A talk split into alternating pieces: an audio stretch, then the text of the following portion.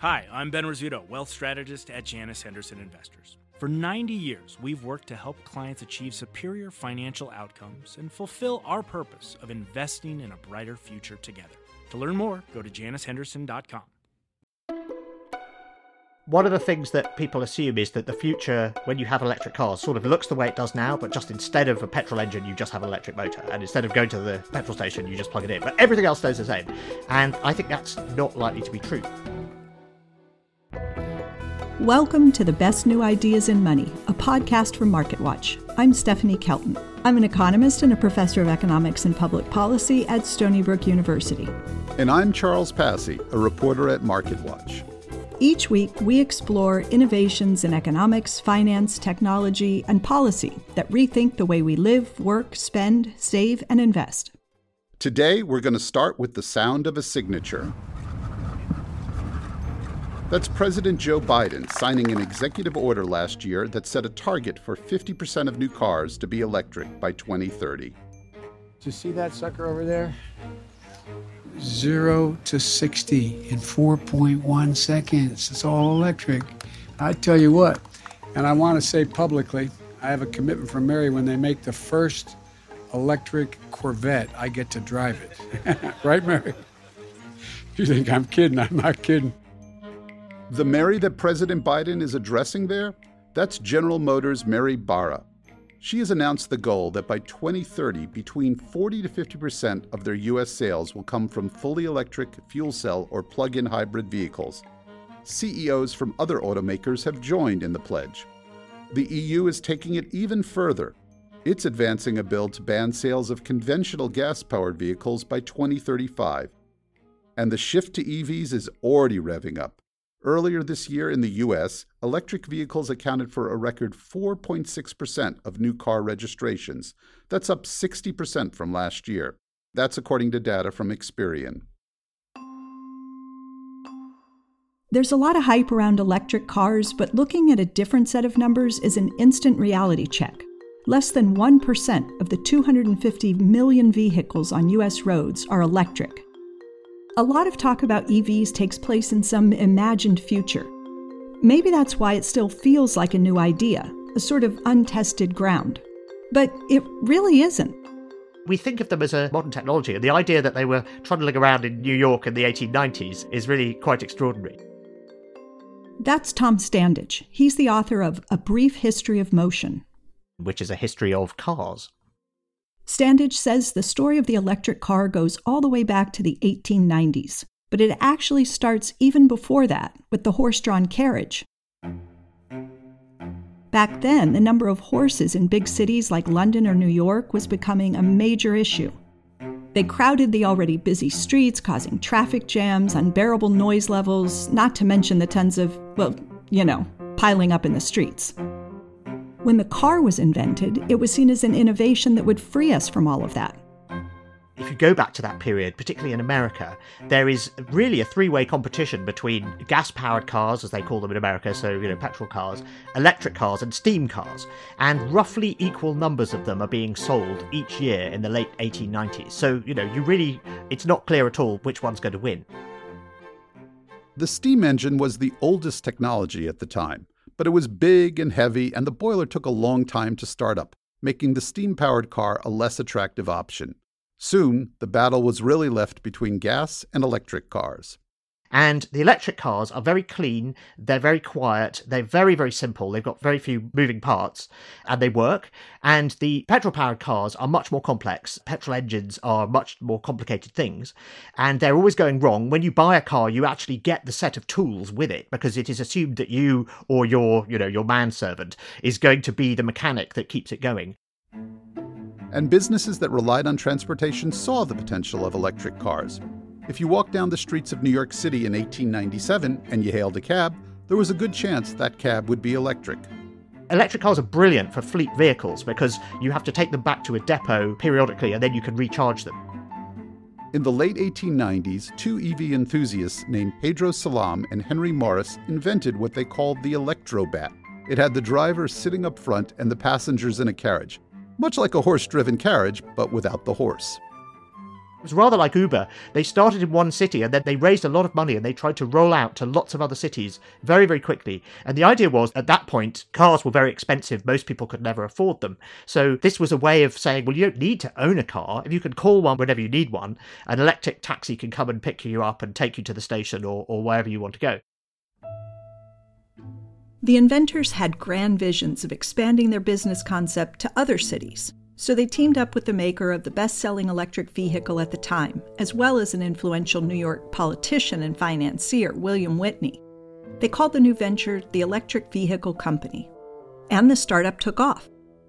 It raised enough money to build thousands of electric cabs and open offices in several other big cities, including Boston and Chicago. For a moment, it was even the largest automobile manufacturer in the U.S., but the company was poorly managed, and it turned out fraudulent too. It had raised a lot of money on false pretenses. And then the whole thing collapsed. And in America, that really tainted the whole technology of electric cars. The whole thing, became associated with this massive, massive scam. And petrol cars were seen as the sort of more reliable and trustworthy alternative. Another thing that might have contributed to the demise of the electric car, sexism. Almost immediately, there is a sort of gendering of these kinds of vehicles, that electric cars are assumed to be for women because they have a short range, so you could go into town. You don't have to crank them to start them, so obviously only men are strong enough to do that. They don't break down, so you don't have to repair them all the time, and again, that's assumed to be a male activity. And the trade-off is essentially, if you have a petrol car, then it's more powerful, it can go further, it can go faster, but it's less reliable and you have to maintain it yourself. And that's something that sort of adventurous, mechanically minded men are assumed to want to do, and that women are assumed not to want to do. Electric cars were even designed differently to fit the perceived needs of women at the time. By the 1910s, they were marketed to women as simple to operate and designed to be more spacious so women could sit with their friends. I think there's also a bit of a factor that some men liked the idea of buying electric cars for their wives because it limited how far they could go. You can't run away in an electric car because the battery will just run out. And so it was a way of constraining how far their wives could go. So Henry Ford, even after he's invented the Model T Ford, he still buys an electric car from another company for his wife because women are supposed to have different cars. Marketing electric cars to women and gas engine cars to men had business implications. Women were a small minority of drivers, but ultimately, Standage says electric cars were up against more than just a poorly run cab company and sexist marketing. By the 1920s, Henry Ford had revolutionized car making with lower production costs and the Ford Model T. The internal combustion engine also had become more reliable, but at the time, people were worried they'd run out of fuel. So Ford teamed up with Thomas Edison to develop a low-cost electric car. This is like Bill Gates teaming up with Elon Musk to try to solve this problem. And they're like, we're going to build an electric car, and that way we won't have to, we won't have to rely on oil. And they fail to do it. It doesn't work. And the reason is because the battery technology just isn't there. Ford and Edison were using lead-acid batteries, which were very, very heavy and very slow to charge. So at most, an electric car in those days had a range of maybe 80 miles, and a lot of them had a range that was smaller than that. And so they tried the best they could, and Edison tried to come up with different battery chemistries, but ultimately they couldn't find something that worked, and so the project failed. And electric cars were sort of relegated as the sort of a terrible joke, a bad joke for most of the rest of the 20th century. After the break, why one electric car had a cult following in the 1990s, only to then be discontinued, and how that led to the founding of Tesla.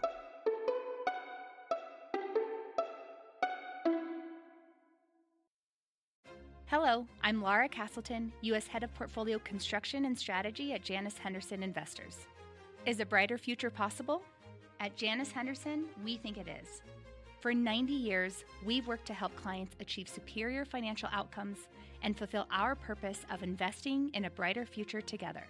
We know that this means our thinking and our investments are helping to shape millions of brighter futures for the next 90 years and beyond. To learn more, go to JanusHenderson.com.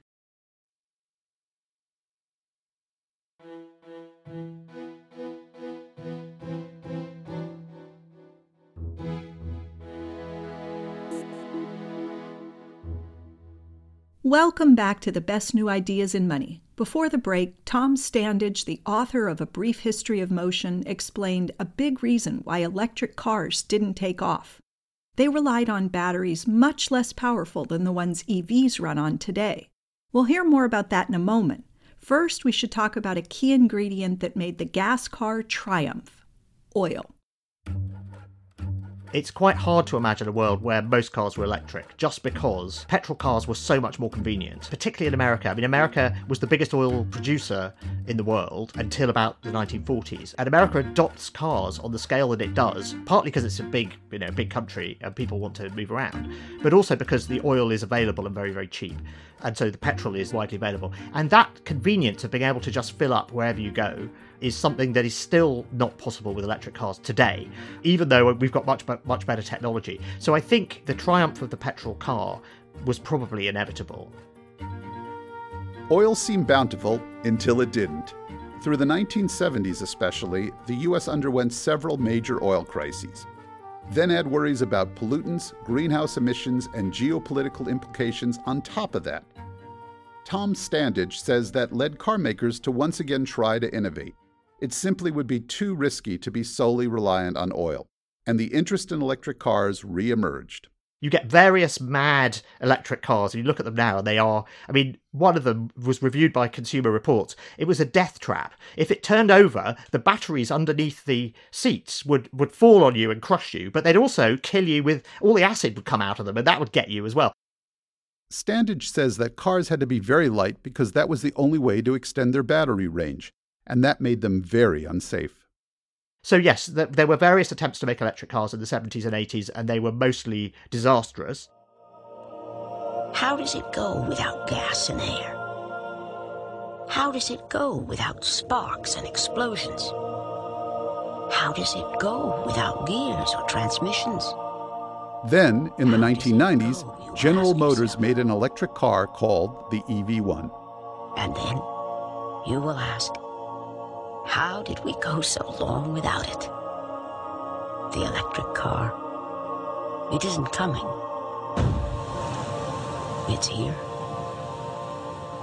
And the EV1 still had lead-acid batteries, but it had some quite interesting new features. It had a very aerodynamic shape, so they were really, designing it to slice through the air and make the most of its battery power. They didn't sell it, they leased it, and they leased it to people in hot parts of America, notably California, where there were lots of sort of green-minded people who wanted to try this out. And it attracted a cult following.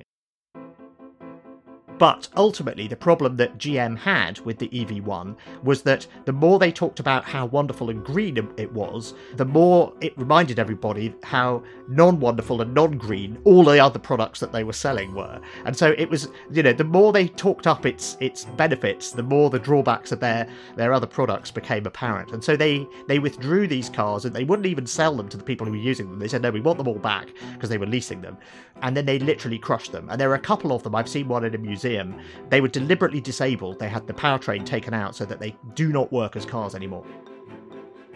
A 2006 documentary by Chris Paine also covered the story of the EV1. It featured celebrities like Ed Begley Jr. and Mel Gibson, and claimed that the EV1 was discontinued because of big oil, big auto, and big politics. When GM introduced the EV1, California was setting the toughest auto pollution standards in the nation. 10% of all cars sold here this year were to be zero-emission vehicles. But California dropped those standards after being sued by automakers. At the time, GM responded that they pulled the EV1 because it wasn't a, quote, viable commercial success. And while the documentary focused on GM, it also claimed that electric cars from other automakers met the same fate. Ladies and gentlemen, that's the sound of a crushed automobile being shredded into a million pieces. The great irony is it was the killing of the EV1 that really indirectly led to Tesla. Standage says that around this time, the early 2000s, a group of engineers viewed the EV1 as proof that it was actually possible to make an electric car that worked. They saw the EV1 and they said, look, basically, GM has killed this car for business reasons, for PR reasons, not for technical reasons. And something big had changed. The lithium-ion battery had come to market in the 1990s as a battery for consumer goods. One popular item at the time, powered by lithium-ion batteries, was the camcorder, a handheld home video camera. And so what these guys did in America was they bought 6,000 batteries for camcorders, and they stuck them all together and put them in their electric car. And this meant that the car was much lighter than it was with the lead-acid batteries, but it also had a much longer range. And because it had the same amount of power, but it was much lighter, it therefore had much better acceleration. So it could beat, any kind of supercar in a drag race. It could out-accelerate a Lamborghini or a Ferrari or anything like that. And two of the people who saw this were Martin Eberhard and Elon Musk. And they said, this is it. It's finally possible to build electric cars that aren't rubbish and that aren't embarrassing. That led to the Tesla Roadster, the first car by Tesla, which of course is run by Elon Musk. And Tesla has led the US EV market ever since. Historically, Elon Musk will be remembered as the person who changed the direction of the car industry because he showed that electric cars could work, and that made all of the other car makers, they suddenly realised that what they were expecting, we'll get to this in 2040 or whatever. No, we have to do it now, because if you're Audi or Mercedes, suddenly your customers are all buying Teslas. But Standage says the biggest game changer wasn't Tesla. It was the lithium-ion battery. And the thing that made that possible, the reason that Elon Musk succeeded where Thomas Edison failed, was because of the batteries and because of the lithium-ion batteries. And those batteries were developed not for use in cars, but for use in consumer electronics. That's why it's only really happened in the last 25 years or so, because we needed these other developments in other fields to really filter through into cars. In spite of the technological developments, the electric car still isn't the default. As we heard earlier, fewer than 1% of cars on U.S. roads right now are electric. Tom Standage says that the problems with range and charging that have always been associated with electric cars are still with us. So you have to be very careful when you have one that you know where the charging points are. And when you find a charging point, you sometimes find it doesn't work, or it's not compatible with the charging network that you're a member of. And it's really quite hit and miss. That's something we'll dive deeper into next week as we stay on the topic of EVs and look closer at the future of the car. That is really being exposed as the weak spot of electric cars. And the thing is, it's always been the weak spot of electric cars ever since they first appeared on the scene, a bit more than 100 years ago. For now, Tom Standage leaves us with a reminder. In the 1890s, the car seemed like the innovation that would get rid of all the problems associated with the horse-driven carriage. As we know, the car only fixed some of those issues and brought on a slate of new ones. He says history has taught us that making the car electric won't necessarily solve everything. One of the things that people assume is that the future, when you have electric cars, sort of looks the way it does now, but just instead of a petrol engine, you just have an electric motor. And instead of going to the petrol station, you just plug it in. But everything else stays the same. And I think that's not likely to be true. This is what people thought about the shift from horse and carriage to cars. They thought that cars were just going to be horseless carriages and that everything else would stay the same. And of course, everything else didn't stay the same. The car is a totally different product. It changed the way that cities are built. It led to new possibilities like, supermarkets. You can't have them without cars. Drive-in cinemas, the way cities are laid out, the way we go shopping, the way we entertain ourselves. All sorts of things are changed about everyday life and depend on the existence of the car. So it wasn't just you take the horse away and everything else stays the same. And I think the same is true of electric cars. Next week, we take a closer look at how electric cars are changing our lives today. How far away is an all-electric future? Plus, what are some ideas that might turbocharge this change?